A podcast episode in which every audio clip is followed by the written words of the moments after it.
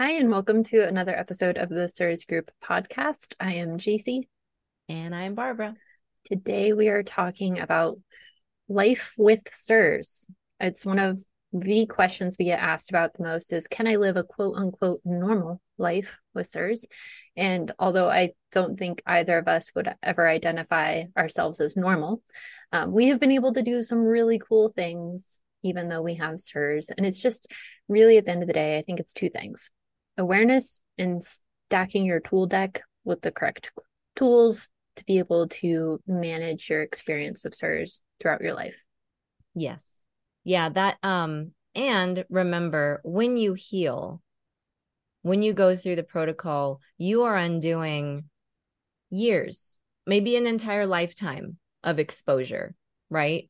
And when you are healed and then you go into another place of exposure, walking into a restaurant and breathing in bad air for an hour, hour and a half is not the same as a childhood of living in a damp, gross basement. Yeah. Or, you know, and like, eh, or having a house with that kind of basement that you go into often. So that's, that's a, a nice, um, the goal is resiliency and you are helping your body be resilient by going through the healing process and clearing your body of toxins and being aware being vigilant, not hyper vigilant, but vigilant and doing um taking the tools with you exactly what you said, you know, going with what your your practitioner is advising you to do. Some people take binders, you know, before and leading into and during and even after a known exposure or possible exposure moment. Um, so you can always do things like that. That's kind of tempering the assault of exposure on your own body and uh, and getting through things that way so it's it's these are changes yeah these this is not this is not normal this is not what you would have done before however you were sick before and now you're not and so that's the way to um to kind of go through life i think absolutely so before we jump in just a little disclaimer that Barbara and I are CIRS patients. We've read the textbook. We have a community of CIRS people. So we have a lot of information about CIRS, but neither of us are medical providers. So You definitely always want to check in with your medical provider for any like medical uh, interventions that you pursue. So none of this is medical advice, is what I'm trying to say. Recently, I was talking to a friend, a good friend, who was recently diagnosed with CIRS, and she was just feeling kind of hopeless um, because she she was just like, I how do I ever live a normal life? Like, I just feel like this is going to be my existence from now on. And she was really struggling uh, with this right now because her niece is going to be dancing in a parade at Disneyland. And it's like once in a lifetime experience, right? To be able to be there for that moment, not only for yourself and have that memory, but like to have your niece have that memory for her life. And my friend was saying, like, she knows that the hotel is older and she was really concerned about being exposed. And the way I talked to her about it was first of all, your wellness is a garden. This is how I think of wellness is, is like you don't just have your physical health or your CIRS health.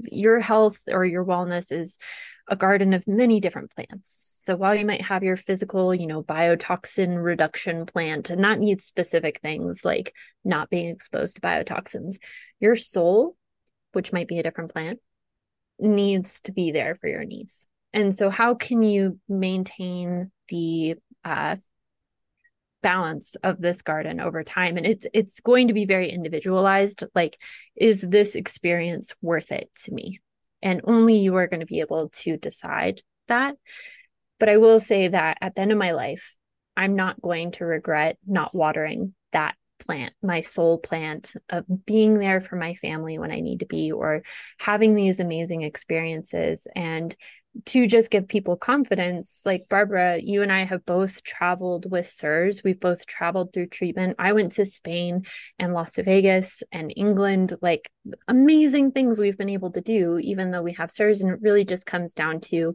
making the best choices you can and having the tools and resources to handle it when you can't.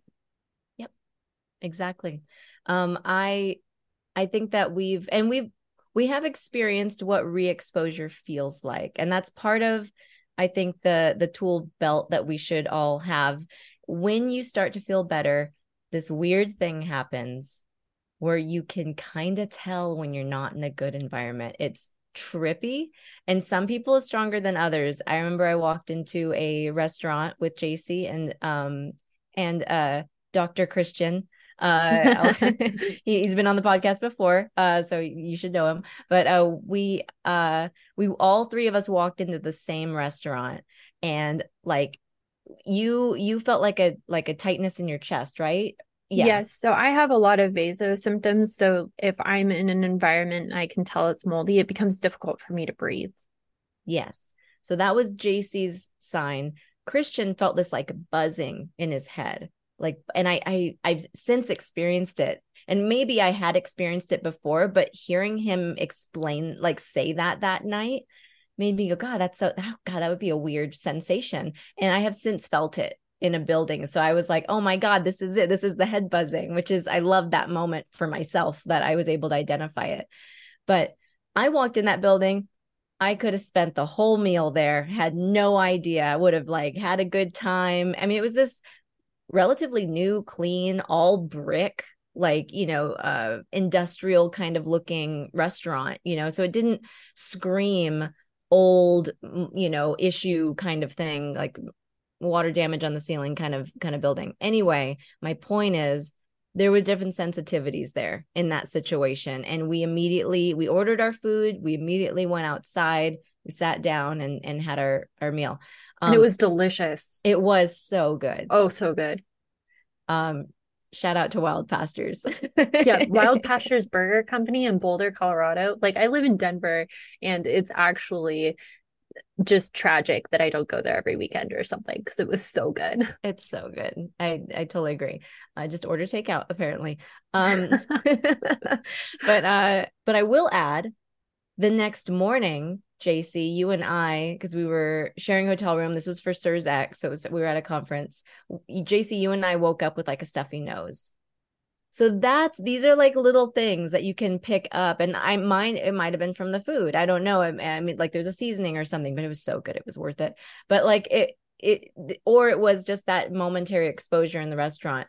But these are the kinds of things to kind of look out for. Don't be stressed by them but just notice like huh okay my nose is stuffy and that doesn't normally happen. I must have been somewhere I maybe shouldn't have in the last 24 hours. And you can kind of play Columbo if you need to, um, unless you are magical like Jacie and Christian and you just like walk into the room and it's like, oh, nope.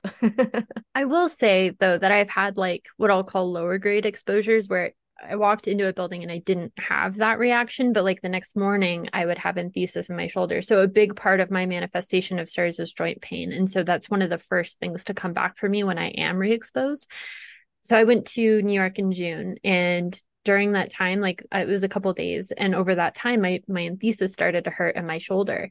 And so at the time i was just thinking like oh i'm not sleeping normally i'm traveling. But then when i got back and i did blood work it showed that i had been exposed. And so now i know that if my shoulder starts hurting i'm very likely in an exposure environment and then i can pivot from there. I can either decide okay i'm only here for another day i'm just going to you know work through it and then get back on binders or i can be like okay maybe this was supposed to be a longer term thing i need to pivot and find new accommodations and it's just information, right? Like if you can take that biofeedback and add it to your little tool belt of like, this is information I can use to make better decisions moving forward. I think that's a really great way to look at it. Like you said, don't be scared by it, but just look at it very curiously and then take that as a resource for yourself.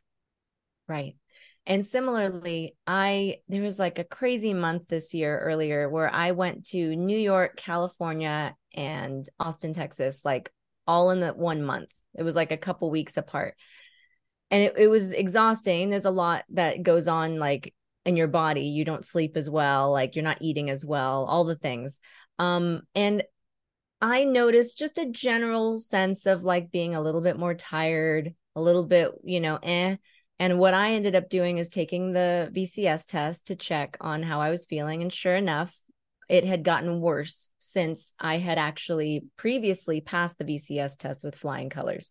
So then I got back on binders. Like it, it's, I will say that re exposure is probably going to be easier after you're done with the shoemaker protocol. If you get re exposed while you're still healing, which is where I would consider myself to still be right now, it can be like now you've added another month or two to your treatment. And that feels more impactful than, oh, I'm just going to like get a couple months of binders and take them and continue living my life. Uh, it's it's a little different than you're in the middle of the protocol and your goal is to get to the last step of like VIP spray and now you can't do that yet. That feels that that's that hurts more, right? So I would say if and it's a huge if if you can control a part of your life if if you can limit your exposure probably the more important time to focus on that is while you are actually doing the shoemaker protocol. And that's difficult. That could be a year. That could be 2 years you know any any stretch of time in that window of treatment. And that may not be possible to fully limit your exposure during that time but that would be maybe the time to most prioritize it if i had to pick yeah, and there are definitely things you can do like if you if you absolutely need to travel, there are things you can do to have a better experience of that travel. So for example, I was like 2 months into the protocol when I learned that my work was going to be taking this trip to Spain and I was like, I'm going. Like I, am going to yeah. Spain. Absolutely, 100%. I'm going. Um, but there are things you can do to make sure that you have a better experience. If you have control over your environment, you can choose the location. You know, you can choose the age of the building to make sure it's not too young for VOCs, but not too old that it has more likely water damage. You can take an air purifier with you. You can take binders with you. If you're past the protocol, you can take VIP spray with you. If you are in an environment, uh, so in Spain, we were staying in this old castle, which is like so cool, but like so water damaged, right? Right. so I just, I only slept in the room and I didn't hang out in the room. I spent a lot of time outside. Any amount of time I could spend outside, I did. And I slept with the windows open. It's like, how can I make this situation as healthy for me as possible while also getting to do this super cool experience? Right. And that should be your approach in any event like i i recently went to florida and i was there for a couple weeks and it was beautiful. It was very beachy. I was able to swim in the ocean. I did make it a point to get fresh air, just like JC said. It does not uh, negate the fact that it was Florida. and, uh, you know, uh, the buildings were not safe there. I mean, I'm talking everything from the Waffle House to the Publix to the home I was staying in. Um, I could tell that there was something not quite right. And that's where I started noticing the head buzzing that I mentioned earlier. And I was like, ah, this is it. It's almost like exciting. Like, oh, wait, no, that's bad. I'm My moldy senses are tingling. It's like yeah, the superpower like, you get from having CIRS. It's so weird. And it's like, it's like this weird, like head buzzing is, if I had to describe it, it's like this weird, um, you're like kind of dizzy, but like not dizzy, but it's like, I don't know. It's just a weird, it's such an odd sensation. Um, but I did notice a couple of those like classic CIRS symptoms coming back. Like, like I got headaches more fr- frequently, um, light sensitivity, uh, fatigue. The fatigue was big. Like I just really wanted to close my eyes in the middle of the day. And I haven't felt, thankfully, I haven't felt that in a really long time. So it was, it was nice in a weird way, it was nice to get this reminder of what CIRS felt like when it was worse. Cause you it's it's a very much an indication of how far I've come. And sometimes it's hard to it's nice when you can't remember how bad things were, but it's it's nice when you can like kind of visit it for a second and go, oh, yeah, I'm glad I'm where I'm at now. And of course, when I got back home, I did actually feel better overall um, even without binders in, in instantly, but I am taking binders now to uh, clear out my system and make sure that I'm good to go. So, so that was my more very recent experience with it. Um, and I hope, I hope some of this is helpful and motivational to you guys listening. If, if you do want to go on a trip and you want to have fun with your family, just know that there are things that you can do like you know that we've mentioned in this podcast already um, to make that trip as safe for you as possible. But I think the most important thing is to kind of, when you get there, let go of what you can't control and really practice mindfulness, being present, being in the moment, enjoying that time, make it worth it. Really like make that your mission to make this trip worth it. Have as much fun do as much things as you possibly can that your body will allow you to do um and and just lean into that full stop. Yeah and the way i see it is even if i have temporary symptoms from this experience i'm going to have this memory for a lifetime. Yeah and I think that's a really powerful way to look at it. It's like, okay, how can I make this the best possible experience for myself and, you know, the location that I choose or the tools that I take with me. But then just like you said, how can I like really live in this moment to have this memory for a lifetime and make these symptoms worth it, which is, I don't know if that's a really healthy way to look at it, but it's the way we're looking at it. CIRS practitioners that are watching this, if if they are, are so mad right now. They're, They're like, like, please bad advice. uh yeah. I mean talk and talk to your doctor. I mean, that's a really good reminder. Talk to your practitioner about the trips that you're planning, about ways of making them safer um, if they really think it's a bad idea maybe listen to that. You know they know what's going on in your body um, and and consider consider how how you might be able to alter your plans or postpone plans. There's always that option too. It's these aren't these aren't um what's the word? Ooh, I say this a lot, but like the decision you make right now is not the decision you have to make forever. Just because you decide, like, okay, this year I'm not going to Spain doesn't mean you can't go to Spain next year or the yeah. year after that or the year after that. These are yeah. temporary all decisions are temporary ultimately. Yes. Like very few things are are that permanent.